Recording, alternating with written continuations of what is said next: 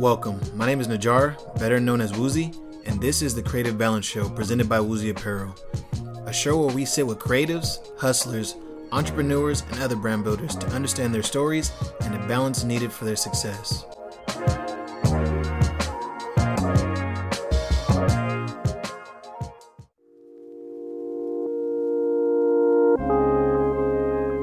Today, we have the pleasure of sitting down with the amazing DJ Kase. DJ Kase is just that, a DJ, but don't be fooled. Her hustle and drive doesn't allow her to only hold one title. She is also a producer, musician, and a pet lover from the city of LA. Join us as we go through her journey of self discovery in music, the hard decision to move back home, and the importance of maintaining your mental to truly enjoy your craft. Enjoy the show.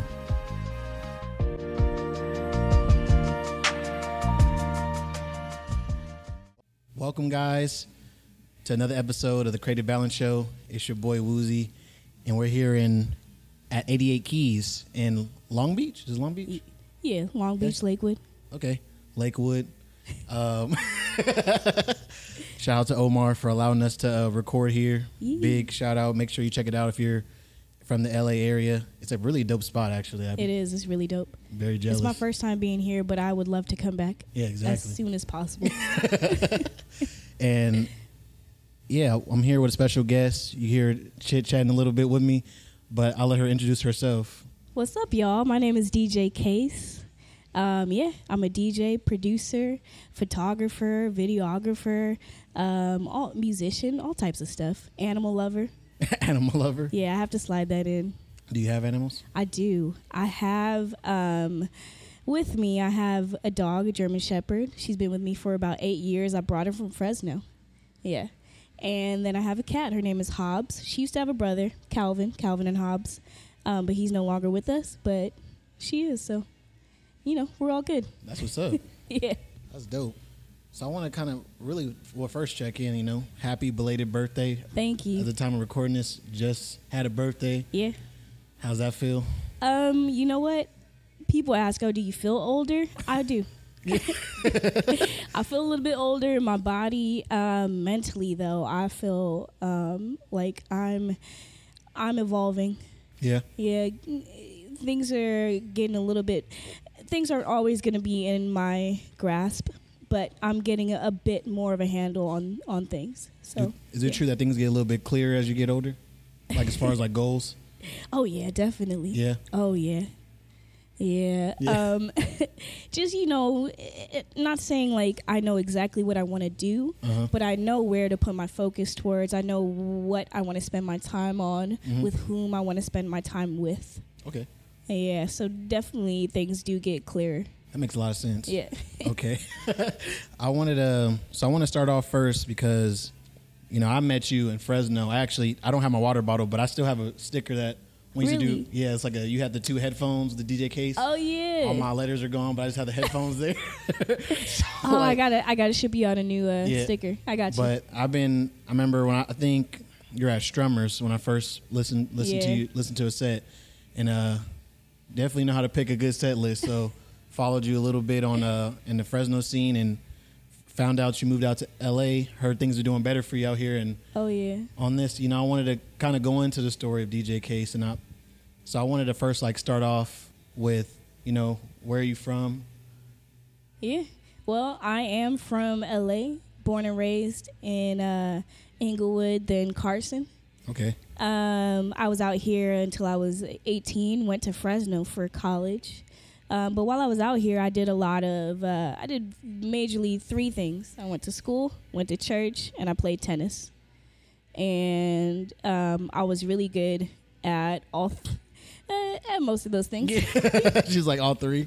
Um, school was school was a little different because I learned differently, Okay. and I I get bored very easily, but I learned so quickly. Mm-hmm. So um, when it came to like test and and just like grabbing my attention in everyday classes, uh, it was it was difficult. But um, you know, I was in the honor program, magnet school, all that type of stuff. So uh, I I made it through. Yeah. All that to say, I made it through. was able to go to college. Um, but I did learn a lot of things, and I learned very quickly, and I'm able to teach myself um, a lot of things very quickly, and that goes into like the things that I do today. Almost everything I do today, I've taught myself how to do. Yeah. There have been those those um, uh, those pivotal people who uh, take me aside and they're like, "Let me teach you this one thing. Let me teach you this skill. Let me teach you blah blah blah." And I've I've learned and I've like uh, basically uh, focused heavily on those things and grabbed a little pieces like pieces from here and there. Um, But for the majority of stuff, especially the beginning of things, I taught myself how to do. Okay. Yeah. I want to ask you too. You said so. You grew up in this area, not this specific area, but the Yeah. L.A. area. Oh yeah, well South Bay area, yeah. I was down in Lakewood all the time, over in Torrance. Okay. So Carson is in between like um, Torrance, Lakewood, Long Beach, Downey, Compton area. So and because I went to school in San Pedro, I was in this area way more than I was in downtown LA. Okay. Yeah, I actually started going to like downtown LA, NoHo, North Hollywood um, as an adult when I moved back. Okay. Um, I want to. So I want to ask you because you know, I'm. I, when I was young, I used to live in Hawthorne. okay, yeah. Yeah. I don't. I can't claim L.A. because I'm mostly from Fresno. But I'm like, I always like to let people know, like, hey, Yeah. I, wa- I lived in Hawthorne for a little bit. but I want to ask you, like, for people who aren't like familiar with like what it would be like to grow up in a neighborhood like LA or LA like area where it's so much going on. Like, what, I want you to talk about that a little bit. Like, how was it? Man, I have a little different experience Uh-huh. um, because I li- I mainly did those three things. I was kind of sheltered as a kid. Okay. Yeah, yeah. The first um, I, the first festival I went to, a music festival I went to, I DJ'd at, Oh, and that really? was yeah, that was in Fresno. That was Grizzly Fest. Oh snap! so Hey, shout out to Grizzly Fest. really straight up shout out to Grizzly Fest. Um, yeah, I when it came to like music, music was always a big part of my life. Uh huh. But like the music scene, I'm just now getting into that in LA. Okay. Like when I moved back, now I'm in the music scene. Okay. I, I didn't know that growing up, but um, I came from a, a suburb. Just to be just to be transparent, I'm a suburb kid. she said, "I'm not. I'm not in it. I'm not in the right. Um, it." right. We are close to um, we are close to Compton and and Gardena and stuff like that, but it was very much so the suburbs Okay. um, where we would play in our backyard. We would go um, go to the park and stuff like that. I didn't really like we knew our neighbors, but Uh huh. I wasn't over at their house, and I, they didn't have like kids for me to play with. Like Okay. we were, the way the the houses, the way the people actually like lived in um, in our neighborhood. Now that I'm thinking about it, like we didn't have a lot of kids on our street Yeah. like that. Even though there was an elementary school right down the street that I went to, Uh huh. on our street itself, there weren't a lot of kids there. Okay. Yeah, So, And- did you have like? Do you have like childhood friends? yeah. And Oh, like, where, how did you hang out with them? Was like family friends or? Um, a lot of my childhood friends were from church. Oh wow. Yeah, and I still like we church family. We keep in contact. Shout out to my church family. Um, every time I bring someone up, let's just be like, shout out to. No, I'm just Yeah, kidding. no, always. but um, I did have a few friends that uh, went to my elementary school, um, and we would just hang out there. A few friends that when when I started getting bussed out to schools because I didn't go to school in Carson Uh-huh. after middle school, so um, I started getting bussed out to like um, to San Pedro um, area. So um, I'd have friends that we would like I'd walk home with, Mhm. but I wasn't really the way my parents were set up, and I I'm not mad Yeah. because the the world is crazy. the world is so crazy. So Yeah. I'm not really mad that I was sheltered because I wasn't like super sheltered. Yeah. Like I I still experienced the world, but I wasn't really able to like you know spend the night over a friend's house. Okay. that Yeah, makes sense. because like my parents didn't really know their parents, and anything could have happened. Mhm. So I'm glad that that my parents kept me away from the possibility of those things happening. Yeah. Yeah. That makes a lot of sense. I like I like how you, you know, because sometimes you, especially when you're like a teenager, you're like bitter, like all my friends are over there and I can't be over. I'm at home. But I mean, I think it's also good that you had like other things occup- occupying your time. Oh yeah, definitely. Um, I mean, I got to go over to friends' houses, especially like my tennis friends too. Um, when they would have events, um, like family events, I grew up around a lot of like uh, Black, Filipino, and Samoan uh, people. Okay. So I was introduced to the food very quickly, and I, I love any ethnicity, any type of food that is Yeah. home cooked. Yeah. I don't care what it is. If it's home cooked, I'm eating it Yeah. and I'm enjoying it. so I was introduced to that, and I got to um I got to uh like go over their houses. You know, if there's a big group of us, and then we'd like I'd get picked up and and go back home. But there was never like spending the night, nothing like that. Really. Do you have Um, a favorite food, like a favorite ethnic food? Oof. I have to say Jamaican only because I'm Jamaican. Yeah. Yeah. Okay, that makes sense. Yeah. Okay. And it's the best. Jamaican food is the best. Sorry. Shout outs to everybody else, but I'm sorry. Jamaican food is the best. I mean, I see jerk on everything, so it makes sense. There it is. you, you heard it here first. Yeah. but I want it. I think that's pretty cool. I, I really, I really. I don't know. I didn't. Ex- I don't. I didn't expect anything, but like I definitely didn't expect that. Like that's pretty. That's pretty neat, especially being in a city like LA, because I definitely had the ghetto LA experience when I was here, like walking everywhere. Granted, we're just, I'm just only with my family, but we're walking and riding the bus everywhere, and mm-hmm. like you said, it was a crazy is a is a good word. It's a crazy is a, it's a crazy city. Yeah. And I had, um, I mean, I had those experiences, but not as many as others do. I have friends that that had those experiences more than I did, but I'm never gonna front and be like, "Oh yeah, living in LA was tough." Like, Yeah. no, I, I grew up in a very privileged uh, household, and and I acknowledge that very, very quickly. Um, doesn't mean I'm I don't still don't have the mindset of a hustler.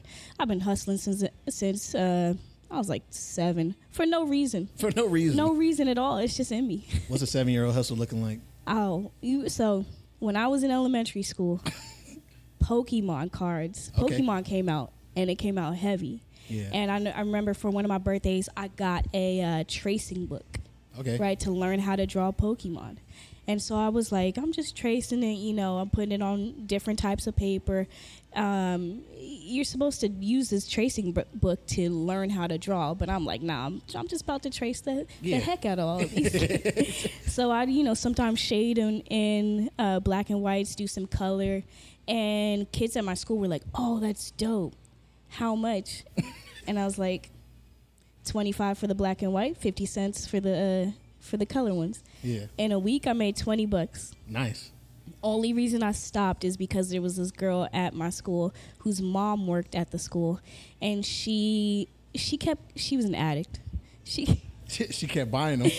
she kept coming and was like, I want this one, I want that one. And I'm just like, okay, chill. We have other customers. Like, I can't, you know, I can't pump them out as quickly as you want me to. You gotta Yeah. hold, you got- gotta chill. And she was like, if you don't give me what I want, I'm telling my mom. And I got scared as a kid because her mom worked for the school. Her mom worked there uh, as a librarian. So I was like, all right, we're shutting the whole operation down.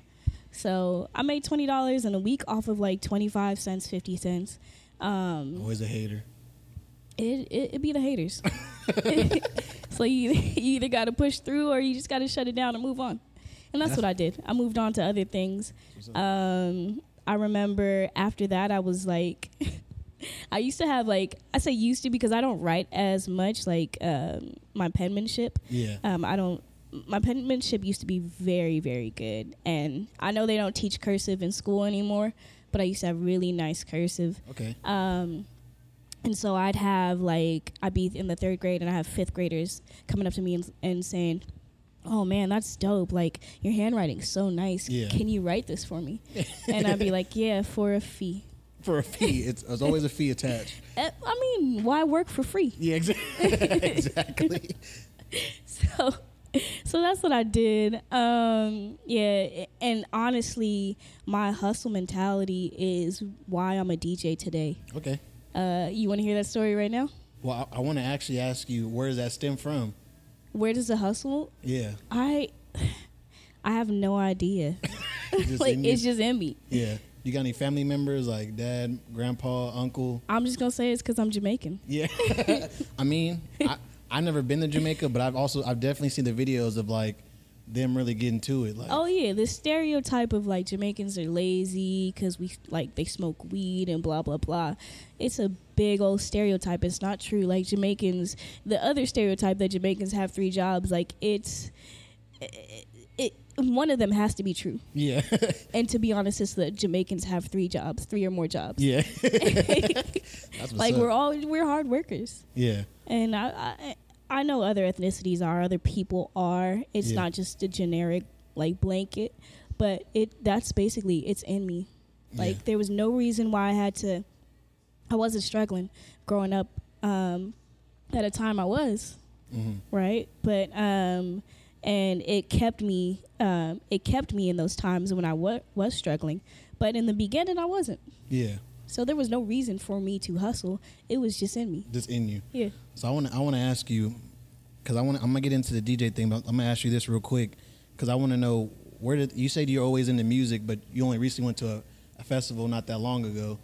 Where where does that come from? Like, is your family like were they heavy into music as well, or Yeah, my my family's a, a pretty like we love music, Mhm. and we have a few musicians in the family, um, and we my parents have just always played music Mhm. and very like eclectic type of um uh of song choices, and that uh, you'll see that in my sets where I'll go from this genre to, to that genre, from this Okay. artist to that artist.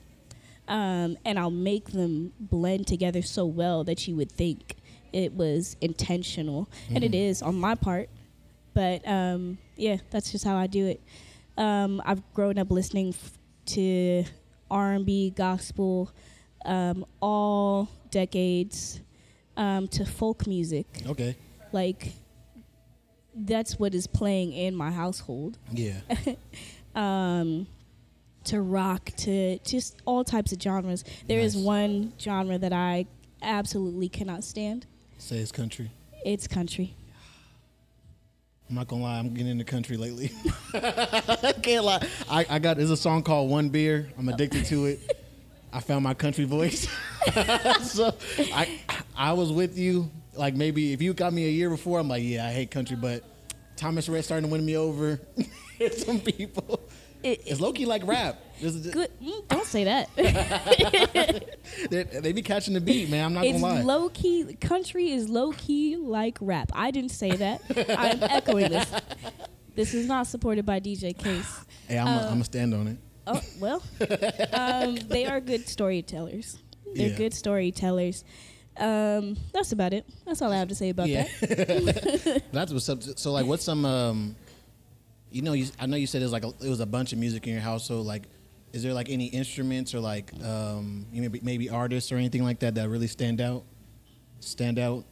Well, when we talk about instruments, um, I'm a drummer. Okay. So I love a lot of the songs that I love have a heavy drum beat. Um, and my musical taste has changed throughout the years too.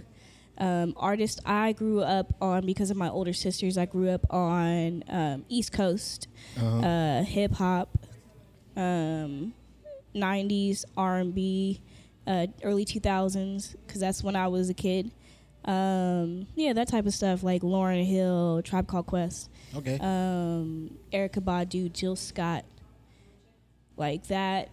That's my jam. okay. Yeah, Uh, that's my jam. And then we get into the 2000s, Ludacris, um, just you know, it's just stuff like that. Ashanti, all that. I love it. Yeah, I mean, you, you can definitely my- tell you love the music. Yeah, that's my default. I can play anything. Yeah. Temptations to Selena. okay. It, it, it those are those are in my uh, my playlist at all times. but my jam, like if you really want to have a, a great time and and see um, me just excel, '90s um, and t- early 2000s. Okay. Yeah, yeah. Makes sense.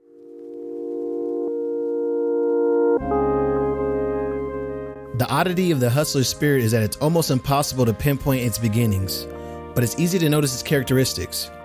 DJ Kase described her childhood as being sheltered, growing up in the burbs, focused on only three things school, church, and tennis.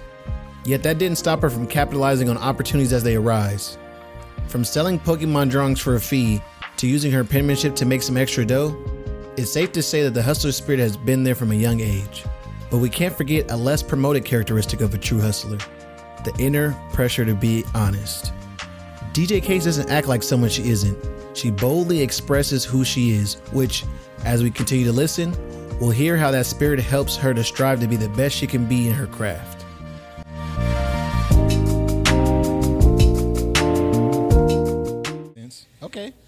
That's what's up. So, I want to get into now where, like you said, you named different things, a bunch of different things you you got into. Like, where did, where does it start for you? Like, I would I would say that you're creative. You know, like of the things that I've heard you say that you do. And I want to ask you, like, where does that like, where does that like begin? You know, like I know you said, like, where does it been like begin as far as like a career path? Mm. I think so. I went to college, and what I went to college for, I went to college for animal sciences. That's why I say I'm an animal lover. But I've always had animals, and I've always loved animals. Um, from the point where I was like a little girl in the backyard, playing with snails and and um, and nursing baby birds Okay. uh, with broken wings back to health, stuff like that. Um, but when I got to college, I was like, hmm, I don't think this is really what I want to do. And then I started producing and making music. Before then, I had done a lot of writing and um, played around with instruments and and um, I was a musician, but I actually started producing in college Okay. and then uh, very quickly after that, I started DJing. Okay. I'm glad I was a producer before I was a DJ.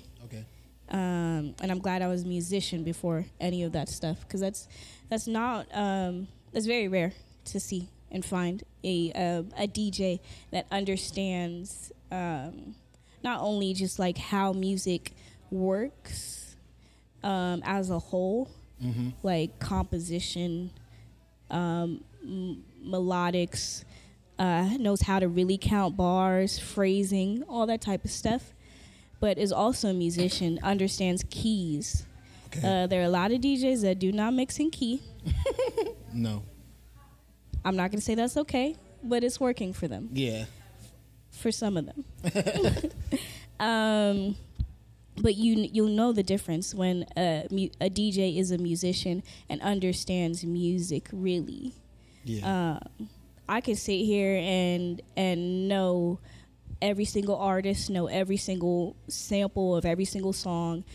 Uh, but if I don't know how to, you know, I don't know the keys and how to mix and key, that's gonna it's the, it's a big flaw. yeah. Um, and you'll see a lot of people like I have my flaws. Yeah. You'll see a lot of people who are really good at emceeing and um, and hype the crowd that way, and that's how they get around uh, their flaws. But um, my my goal in life is whatever I do is to be well rounded Yeah. um, at at it. Um, yeah, and because I do a lot of things, I hope to one day be a master of something Okay. um, and know everything, like ins and outs of it. But I, I want to be as well rounded as possible. Makes sense. Yeah. Now, so I want to ask you. You said that um, you're happy that you were a musician, then a producer, and then a DJ. And I understand you talked about a little bit about the phrasing, things like that, but and the keys, like the key of the music. Mhm. But like, what's what do you feel like is like the biggest like strength that comes from that? Just I can. I haven't done it yet, but I've done a, a lot of of DJing other types of music in different languages. mm-hmm. Um, so the reason I'm able to do that is because I understand what a waveform looks like.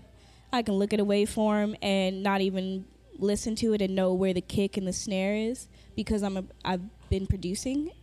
Um, and so it, it- basically you just have to know that and know how to count bars and math, basic math okay, and then you can transition and mix songs that way. I did a whole set one time in Fresno. Um, shout out to the the homie Ome DJ. Um, it was at her. Uh, it was in the backyard of one of her family members, and she and they're Latina, uh, Latino, and um, and so she they had their um, their laptop, and they were just like, "Hey, DJ," and I was like, "Okay." So I took Spanish in high school. Um, I'm I know a little bit, Yeah. um, not enough Yeah. Not for the for the years that I took.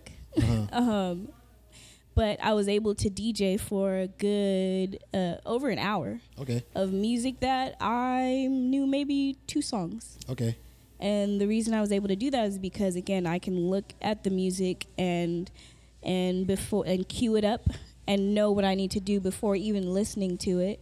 Listen to it real quick and then boom transition. Mm-hmm. And it's just understanding how music is made because yes there are some anomalies um, in the music and all of music but for the most part mainstream music is pretty much set up the same you're gonna have a chorus verse chorus or verse chorus like it's gonna Yeah. be it's very similar Yeah. and knowing phrasing knowing how to count uh, understanding what things look like visually mm-hmm. I'm able to do that, so I don't really have to like listen as much. Now, do I take advantage of that? Yes, very much so. so sometimes uh, I I don't prep as much as I should, Yeah. um, but that also makes it um, very good to like on the fly. If someone's like, "Hey, can you play this song?" and I'm like, "Oh shoot, like I've never heard this song before," yeah. but yes, I can play it. yes, I Nice. can mix it into what I'm doing. Is it is it true that when people do that, that like DJs hate it? It depends. Yeah. But for the most part, yes. Let me tell you why. Because uh, we understand that we're not saying that it's not a good song. It may just not be a good song for right now. Yeah. Especially when people are like, "Oh my gosh, can you play something I'm, I can dance to?" And you look out on the dance floor and people are dancing, and it's like, okay. dance. Your dance. So it has, it has definitely bitten me Mm-hmm. um, many times where I take a request, I play the request, and then everyone on the dance floor is like, "What the heck?" Who put this on? Yeah. so what I do sometimes is say, "This is a special request by Yeah. so and so, or by the bride, or you know."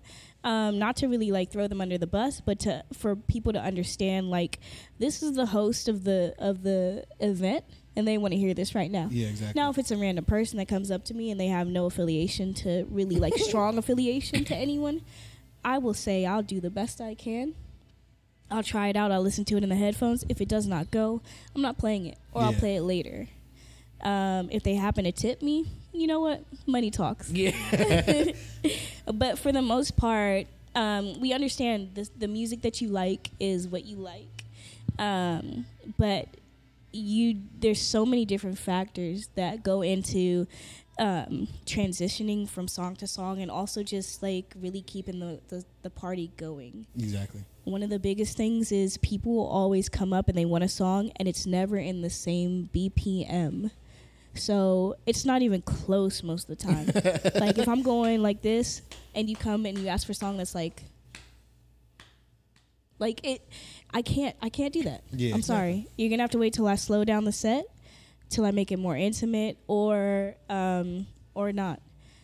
And there are also the type of requests where people come up and they're like, "Oh, can you play this?" And it's like, if you were here five minutes earlier, Yeah. you would have heard that song. I can't I can't play it right now because it's just bad on my part. Yeah. So if I'm playing for another two hours, you'll hear it at the end of the two hours. Just Yeah. being honest, I might play it again at the end of the two hours, but if this is a 45 to an hour set, you're not going to hear it. Sorry, Yeah. I just played it. And so it's just letting people know and, and um, being as understanding as possible in um, in their approach and also in your explanation. Yeah. I, I remember I was learning a little bit about DJing. I, I I always admire DJs because I can't do it. Like I can make a playlist, but I can't make like a playlist where the song goes into another one. Like I just don't have that ear. What? Yeah, I'm- mean maybe if I took some time, but I don't. I'm, I'm I just I'm trash at it. I was like too many weird music. I'm like I don't. I I just like learned about um energy level. Like I don't know if it's technically energy levels, but like I was watching a breakdown of like of like famous people's sets and like watching how they like get the energy level up, and Mm-hmm. then bring it down for a rest, and then bring it back up, and like not not realizing that's what they're doing, but when you hear it, like now realizing they're like, oh, you Mm-hmm. know, there's like a everybody's on the dance floor, then it's like okay, everybody chill out, Mm-hmm. and then bring it back up, and I was like, wow, like even like watching like how a rave DJ, like a person who does raves, how they DJ, and theirs is a little bit different than someone who's like a you know a hip hop party and Yeah. things like that Oh yeah. and it, it's pretty neat to like not to realize like there's a lot more that really goes into it for sure. Oh, there's a lot. Yeah. And one thing that I do is I take a little bit of each. I was blessed to learn off of hip hop DJs, house DJs, EDM DJs, um, open format. Um, that's technically what I am right now is is open format. And one of the things that's great is um, be, so I can go from genre to genre, um, from BPM beats per minute to to BPM, um, and my transitions will be different because of those different types of um, lessons that I learned from DJs. Nice. Uh, Hip hop DJing is so different from house DJing, and and in order like imagine like transitioning. I think that's one of the things that set me apart is I would transition like a mixture of those 2 Mm-hmm. um, with random like just regular hip hop songs, hip hop and R and B songs. Yeah. So like you don't usually hear that the the type of like house build up um, in a in a um, hip hop and R and B set. mm-hmm. Yeah, so I, I think like early on that's really what set me apart, Okay. um, especially in Fresno. Yeah.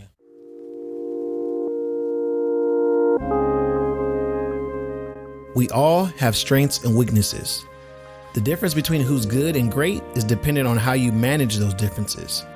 DJ Kase found herself going down the path of being a musician, then a producer, but when she found herself on the turntables, those past experiences became her greatest strengths. She didn't stop there though. She recognized her own weaknesses and learned from those around her to enable herself to be more well rounded. Whether it be taking lessons from EDM DJs to better her transitions or using her knowledge of waveforms to branch out into new music. DJ Kase has remained hungry to learn and perfect her craft, which has put her in positions to succeed. Now let's take a step back and find out the history of how she became a DJ to begin with.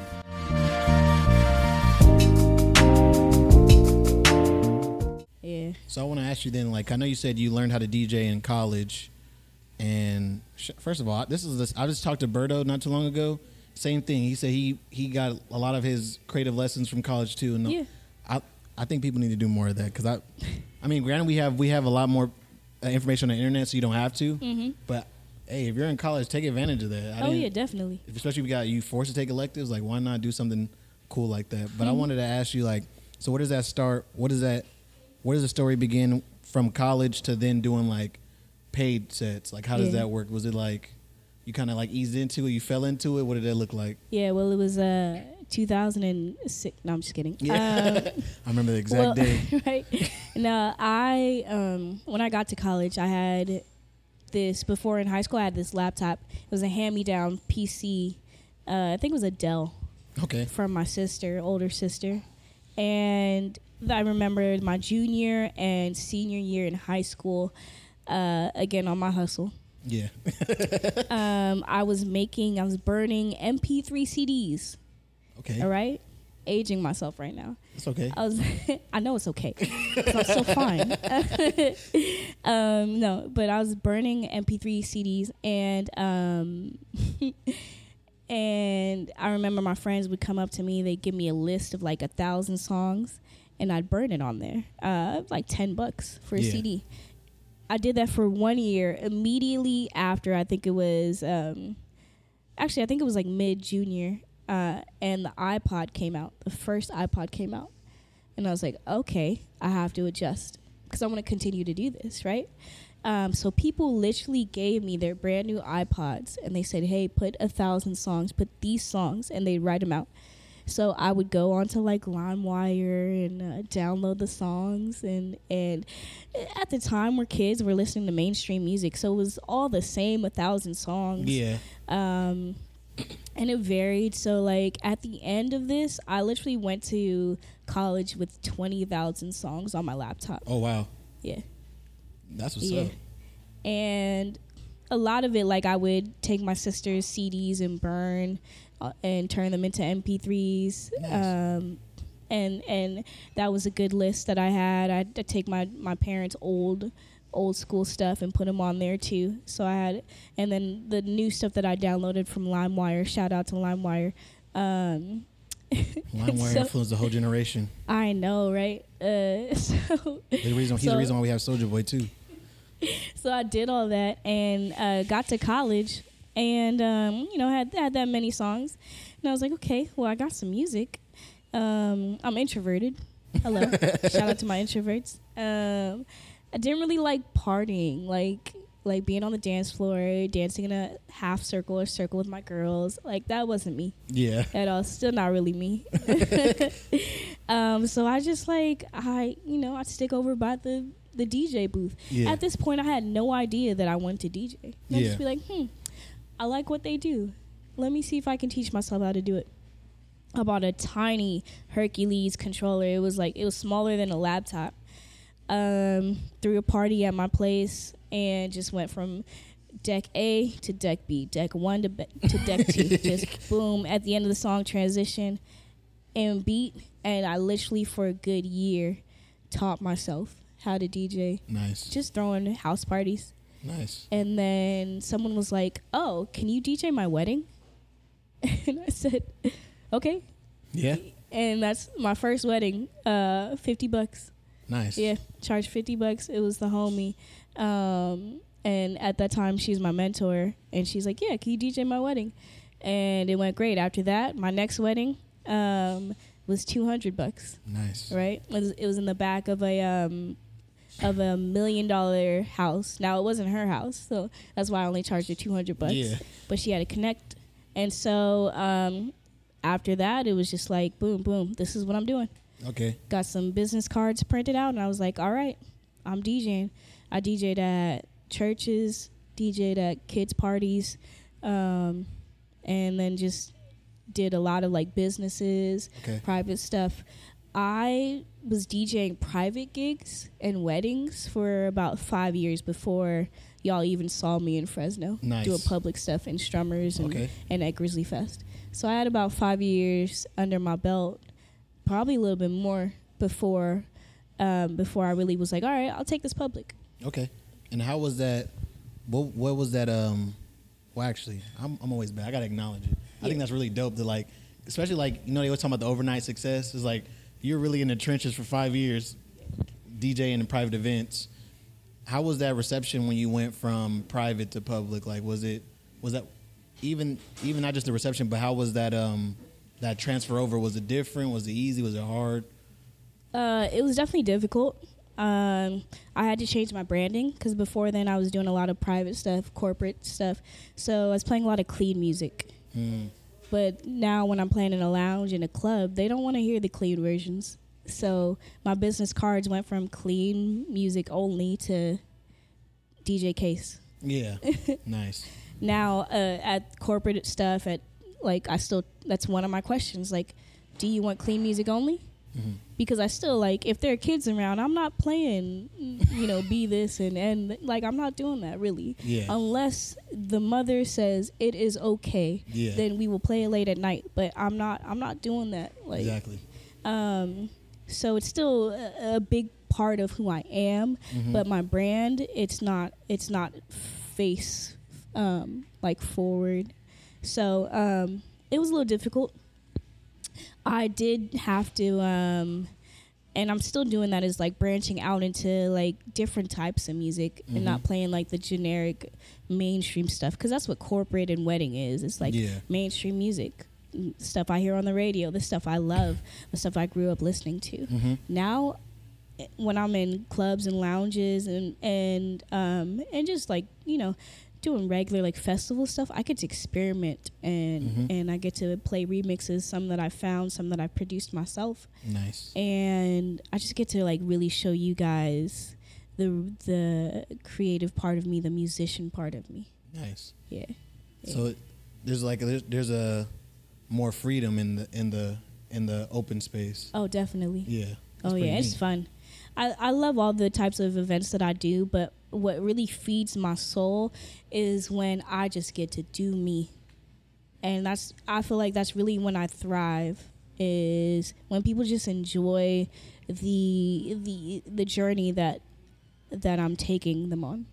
The atmosphere that I'm creating cuz that's literally what I do Nice. is I'm an atmosphere changer. Okay. Yeah. Yeah, that, that's that, but that's that's a test to your skill too, because some people, I've I've been to a couple of DJ sets where, um, actually, funny story. I was in Utah, mind you. That was you your would- first mistake. No, actually, sh- shout out to Salt Lake City. All right. Underrated. There was oh man, I'm so bad. I don't remember the name of the club right now, but it was a club where you go in, and the the first area you walk in is like like Latino music, Mm-hmm. so it's more like, a, or I guess you say reggaeton. Yeah, It's that's like- that's a genre, yeah. Yeah, so it's like that type of music. Okay. And then there's this long hallway to that seems like you're going somewhere the wrong way. Like halfway through, you're like, "Am I in the right area?" Mm-hmm. And then there was a hip hop section, Okay, that's kind of dope. and I had yo, it was really dope actually. It's Yeah. like I was, I was, I, I saw so many black people there. I, I remember in the bathroom, I was like, "Listen, I've been in Utah for a couple of days. Where y'all at?" and he was like, "We at work." I said, "That makes sense."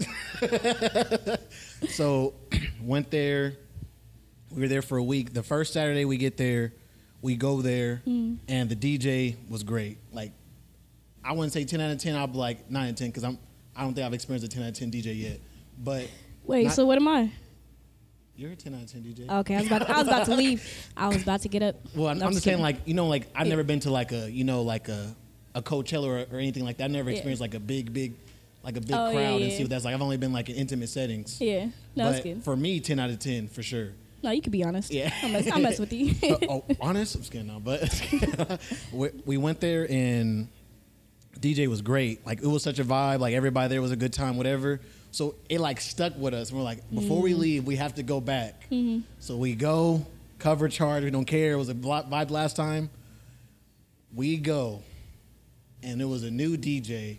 And listen, I don't think you know you can't judge a DJ, but when I saw this DJ, Yes, you can. I had a feeling like, oh, this is not about to be a good DJ, mm-hmm. and it was like a weird thing going on. It was like a local rapper Oh. who had his whole posse on there, so that and the audio wasn't the best. And then when she went into the music, she just wasn't playing like she was playing songs that people enjoy, but just wasn't playing them the right way. Like it was just bad. And it made me mm. realize, like, man, like they did like a DJ really can affect oh yeah. the entire like your entire decision of the place. And Oh yeah.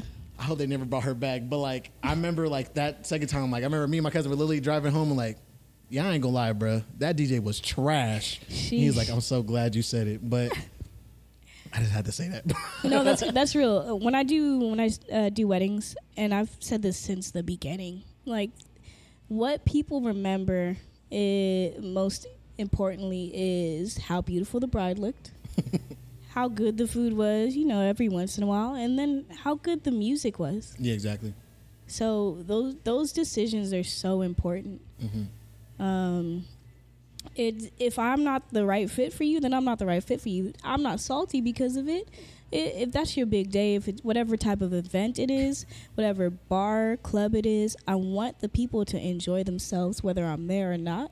Yeah. But if I'm there, you're gonna enjoy yourself. Okay. But yeah, if I'm not the right fit for you, then that's just what it is.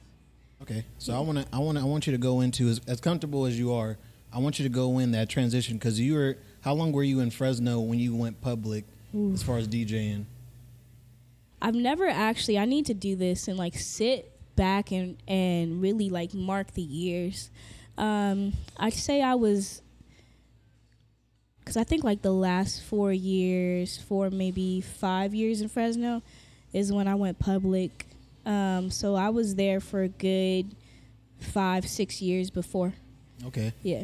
And I now I want to know like I want you to talk about or even this how how do how does a DJ like measure um I don't want to use the word success but like how do you know you're getting better as a DJ like what is that like how is that measured cuz I you know I was thinking about it before before we we talked I'm like is it money is it just the overall the people who are inviting you on like what does that look like as a DJ I think most importantly, it's what you want your goals to be. Mm-hmm. I could never get another gig. I pray to God that doesn't happen. But I could never get another gig after today. But I could be in my garage really working on my skills. Okay. And if that is my goal is to be the most skilled DJ, Mm-hmm. then me working every day in my garage is going to get me there. Okay.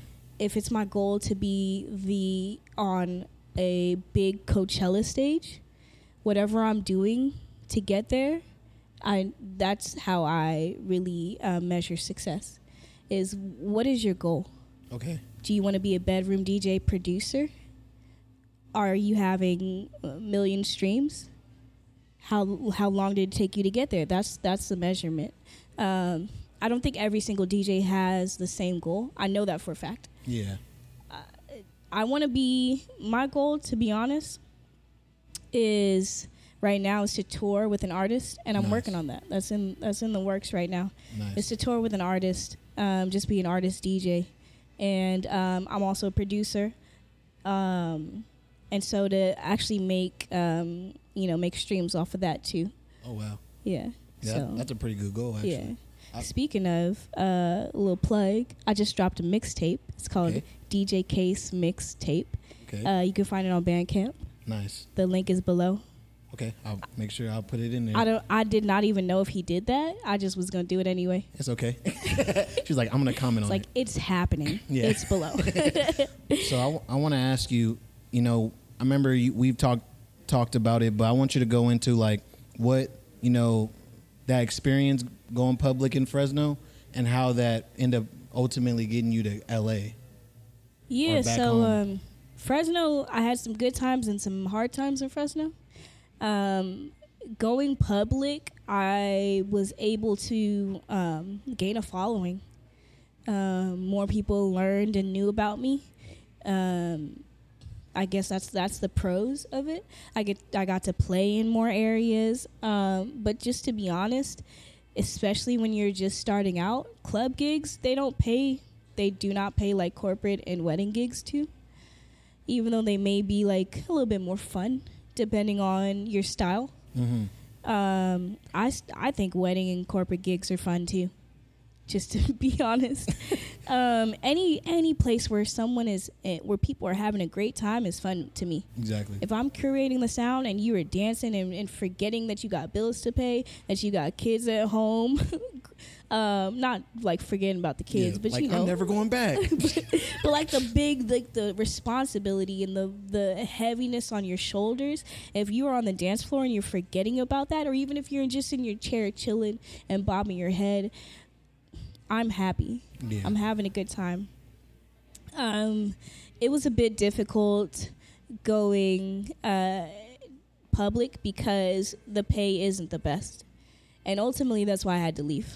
I had to leave fresno because i was on big stages in fresno but i was getting paid pennies yeah. just to be honest. Um yeah people uh they loved my sound and they were able to use use me and use that sound shout out to all my sons in fresno um, y'all. only reason I say that and only reason I have the ability to say that is because I was chilling somewhere. I forget what what bar it was, but uh, some random person came up to me and they were like, "What DJ Kase? I thought you were just down the street playing because I heard a DJ that sounded like you." and I was like, "Oh my bad. I'm so unprofessional." You're good.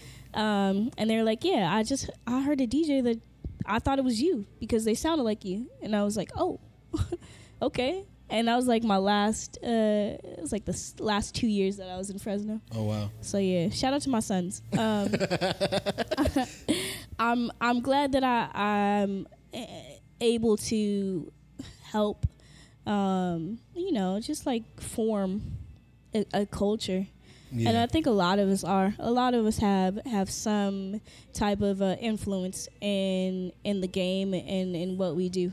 okay. So there's a lot of there are people that I, that influence me out there, Mm-hmm. and um, the skills that they have, I, and that were able to teach me, I, I walked away with. Mm-hmm. Um, but yeah, for the most part, I, I had to leave because the pay just wasn't the best for me. Yeah. And it wasn't like I'm greedy and I'm like I need this much. Like I literally was not able to live. Being being transparent with you, I had to move back to LA. oh wow. Yeah. yeah. And then that move back, did it? Were you able to? It, it, I want to address that. I think it's cool. I think it's crazy to think like so. That's like the weird thing about being a creative. It's like if you, it's like it's frowned upon to like sell out and do like if you went back to private events, it'd be like, oh, what the? But that's where the money is versus like I'm with the people, and you're getting more notoriety and more people know you, but the money that doesn't equate as far as financial return. Oh, definitely. And there are a lot of things that I could have done better, but that comes with age and growth and um, experience. Like my business mind, even though I'm a hustler, I am a hustler. Yeah. Like uh, I should have went to school for business yeah, exactly. because then I could have, you know, gotten those those uh, the the technical um, aspects of it and learned a bit more. Um, so there are things. I'm not just gonna say it's the culture and the people out there that stunted my growth. No, Yeah, no. they, I I have um, you know some accountability Yeah. and and it too. I could have done a lot of things better. Um, but out here, I'm able to. I ha- I got this tribe. I got this tribe of musicians Yeah. that have really, um, you know, just they watched what I and seen what I could do, Mhm. and they're like, "Oh, you're dope." And arms open, they've taken me up, and um, and they're helping to cultivate um, truly like who I want DJ Kase to be. Nice. Um, so that's why like my goal right now, it's not my overall goal, but my goal right now is to be a um, a musician, an artist, DJ Okay. because I I love musicians. Yeah. Like I love I am a musician, but I I love a good band. I love a great band, and that's like my friends are some of my favorite musicians, for real. Like, and I met them out here um, during the pandemic, because I moved out here about six months before the pandemic, having no understanding, but God knew. Mm-hmm. He was like, "It's time to come back home." Six months later, pandemic, and I was like, "Oh, thank God for the safety net." yeah, exactly. Because if I was out in Fresno, it'd be over. It'd, It'd be a wrap, to be honest. But he brought me out here, um, did a little bit of a ref- refinement, and now I'm on the up and up. Yeah, nice. Yeah. And so I'm surrounded by a, a great set of people with who are like-minded and who are working hard and who are amazing at the craft that they that they uh, do. The the skill and the talent that these people have, so amazing. And I'm just like, um, for real. I'm like, dang. Not to be like I'm not good enough, but like the fact that I get to be in the same circle as some of these people is amazing. And I thank God for that. Um, but yeah. So I want to ask you something. This is me, a personal personal nerd to me, because I was learning about. I mean, I don't think this defines an artist, but I was learning about like, like I watched a video clip of Jay Z getting mad at the DJ because he was playing his song with the with the lyrics, and I wanted you, I want, I kind of want you to explain that a little bit, a little bit for me, because like, I don't think people know about like, there's certain caliber of artists that don't use MP, don't use their MP3 as far as like their song to release. They actually use their actual beat, and I want you to kind of go over like why that's a thing and like what makes it better or worse. it could just be the quality. Mhm. quality of the uh, mp3 um, i'm getting into playback. And playback is um, basically i think it's like a dj and a producer. The, the simplest way to explain it is like a dj and a producer at the same time. Um, playing tracks for the band and the artist to hear um, and so that's that's um, I don't remember that specific instance, but I've seen so many videos of like artists, especially big artists, yelling at their DJs. Some of it has been the influence of drugs. Uh, some of it has been um, just you know it, it's just not the, their their day. Yeah, Um, I'm not gonna sit here and be like I haven't messed up because I have. I messed up plenty times, um, but I think it's like your your bounce back. Like how are you able to boom like get back and, and fix the situation, rectify it? Mhm. That comes with experience. Um, Learning how to oop, there's a problem. Let me fix it in a few seconds. Especially if it's live. If it's in practice, practice is where you can mess up, exactly.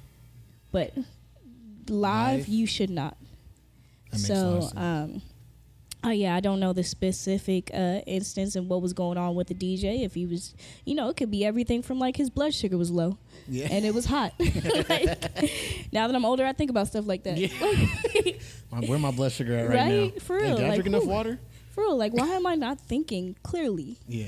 It could literally be like because I did not have a bottle of water that today. So I want to end it in the I guess this part of the conversation on like how since now that you're here in LA, like what I know you talked about it a little bit as far as like the artists have, have put you on and you've been blessed to work with these kind of people, but how has that like or I should say it like this, like what advice could you give somebody who's might be scared to go into a bigger scene like LA or like whatever the next bigger city is to to expand their expand themselves as far as a brand. That's good. Um, what do you want to do? Figure out what you want to do. You're gonna have to figure out what it's gonna take to get there, because again, I, I mentioned I was an introvert. When I came to back to LA, I was like, I really want to DJ. Mm-hmm. Yes, I have this this job, this nine to five, but I ultimately would love to DJ, and this is the place to do it. What? How am I going to get myself out of my comfort zone, which is being at home or being in a corner somewhere? How am I going to do that? I have to go meet people. One of the first things I did was I'm, I rolled up to um, Delicious Pizza, aka Delicious Vinyl, and um, shout out to to DJ Kid Fresh, um, and that whole crew. And I'm still like really tight with them to this day. Um, I walked in and it was a whole like DJ meetup, and I'm talking about DJs who are touring with um, Next and Wow. and um, what's his, Dru Hill like. Yeah, Wow. and they're in there cutting up, and I was like, okay, I found them on Instagram. I'm gonna go and I'm gonna DJ. And the first day I was like, okay, I'm just gonna chill. But 15 minutes in, I was like, oh, I can do this. And I sat there and I put like 15 songs together and I killed my set. And they were so impressed. Now, had I just gone home straight after work, I, w- I wouldn't be sitting here right now.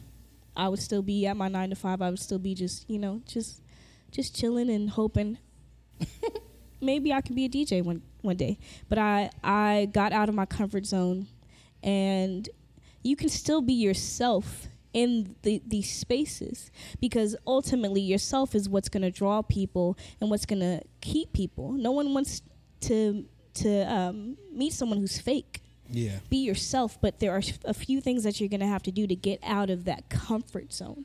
Mm-hmm. You got to get it. You got to get out the house. That's the first thing. And that's coming from an introvert. Yeah, You- for real. You got to meet people. Um, walk into a room, and there's this thing that I'm trying. Walk, walk into the room and and act like you're supposed to be there, because ultimately, you are. Mhm. And if you've been working on your skill, your talent, whatever it is, your craft, that will speak for you louder than any conversation. But you still have to have a conversation with people, and I'm still working on that. I'm I'm still so shy. It's crazy, but I'm getting a lot better at it because I I know that um, n- not to be like morbid or anything, but I don't have that much time left. Yeah. So I got to get to where I'm, I'm trying to get now. Exactly. Definitely. I love that.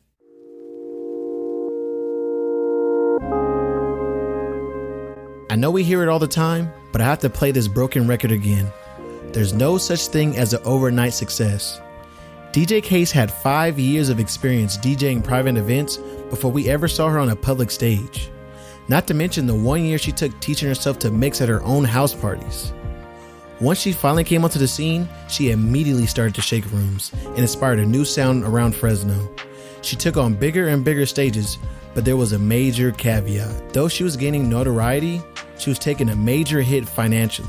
She realized if she wanted to continue to grow in her career, she would have to make the hard decision to get out of her comfort zone and move back home. It's easy to continue to be great where you are, but to evolve, you have to have the gall to take yourself to new heights. DJ Kase decided to move back, but instead of being humble, she chose to show the LA scene she belonged there. Now, she has found her tribe and is on the path to realize new goals. But with success comes balance. So let's listen to understand how she uses intentionality to balance her new levels of success. And so I'm gonna. The most important part, like the reason why the show is called Creative Balance, is because I, f- I want to kind of, you know, I feel like especially the people our our age, they like they know they have an idea what they want to do, but they don't know how to maintain that while also maintaining a, a social life, you might say.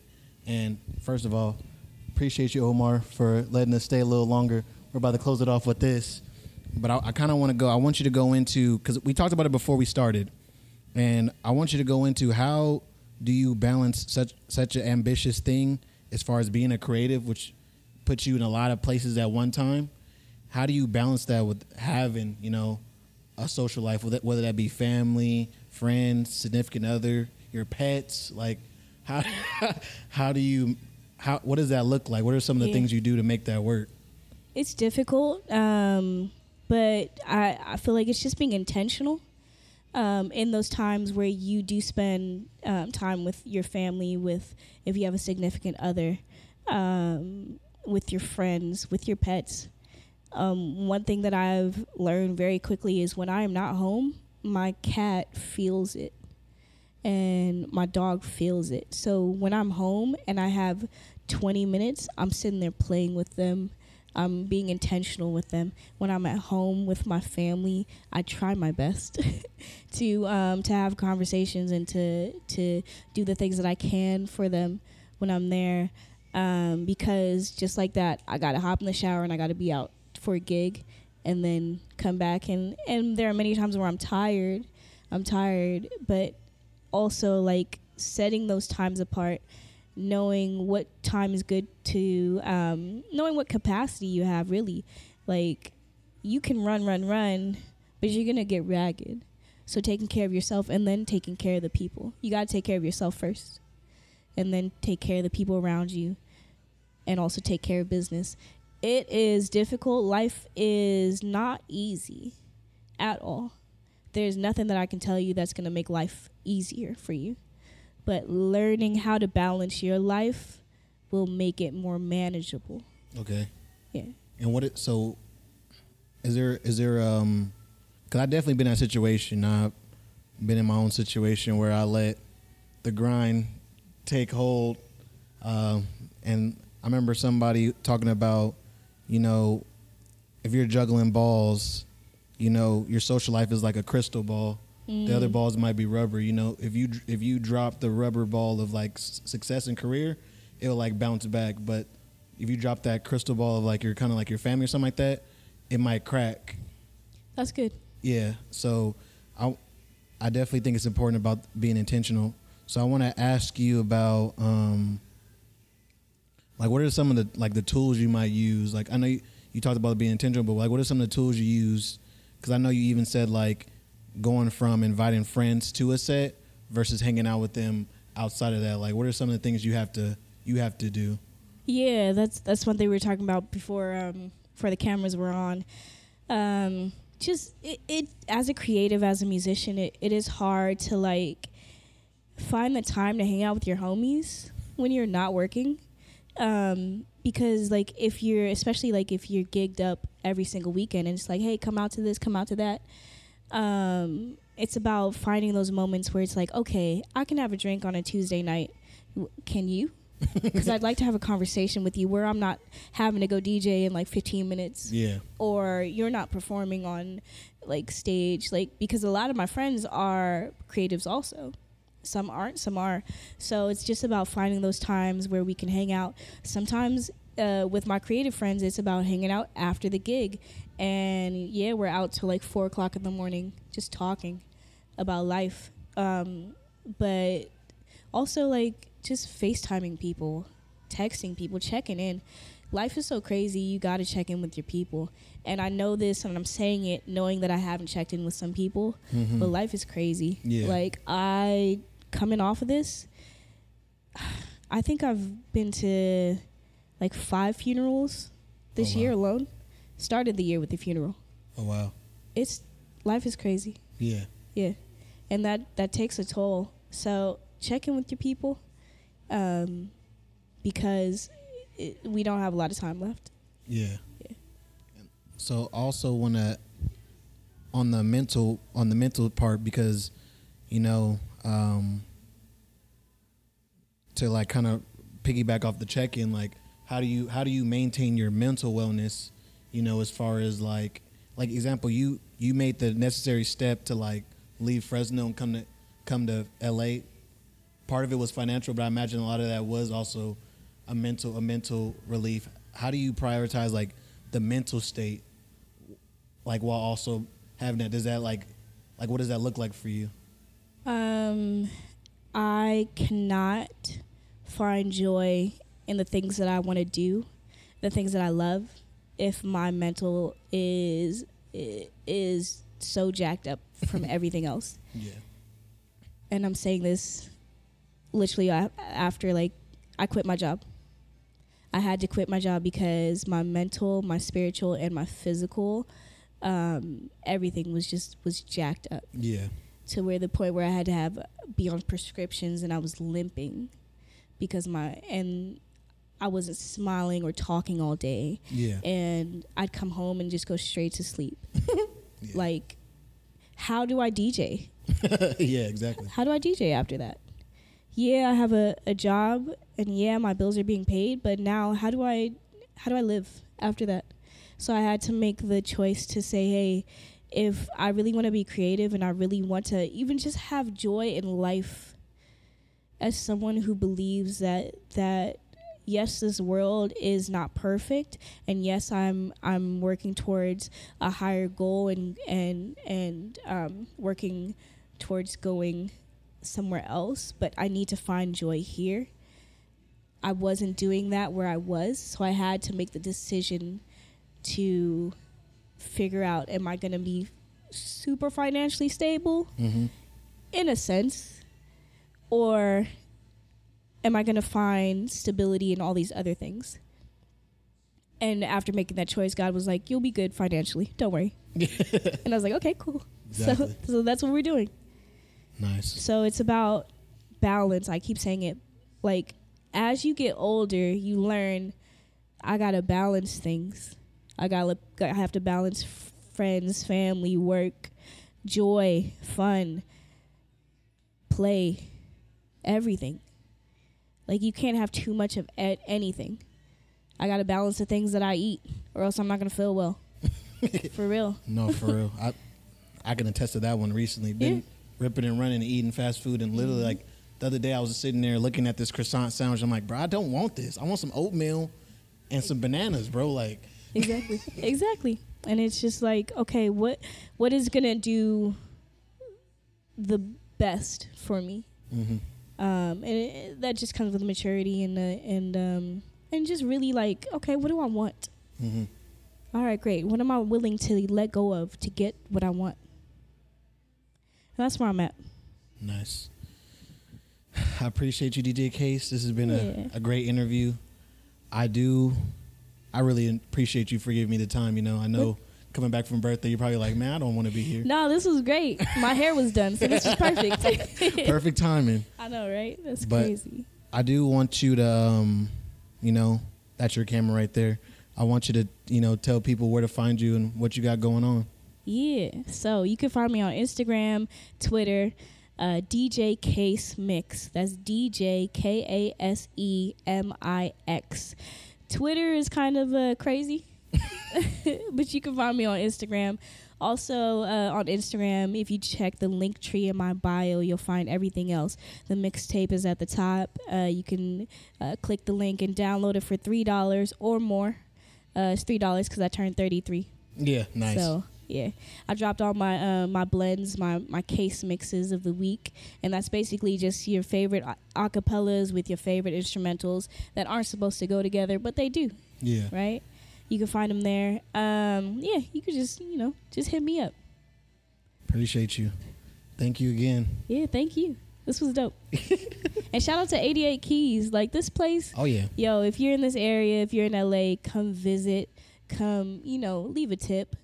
The drinks are amazing. The Yeah. vibe is amazing. If you're a musician, they do events here. Hit them up. Exactly. Appreciate you. All right, appreciate you too. All right, y'all. Peace.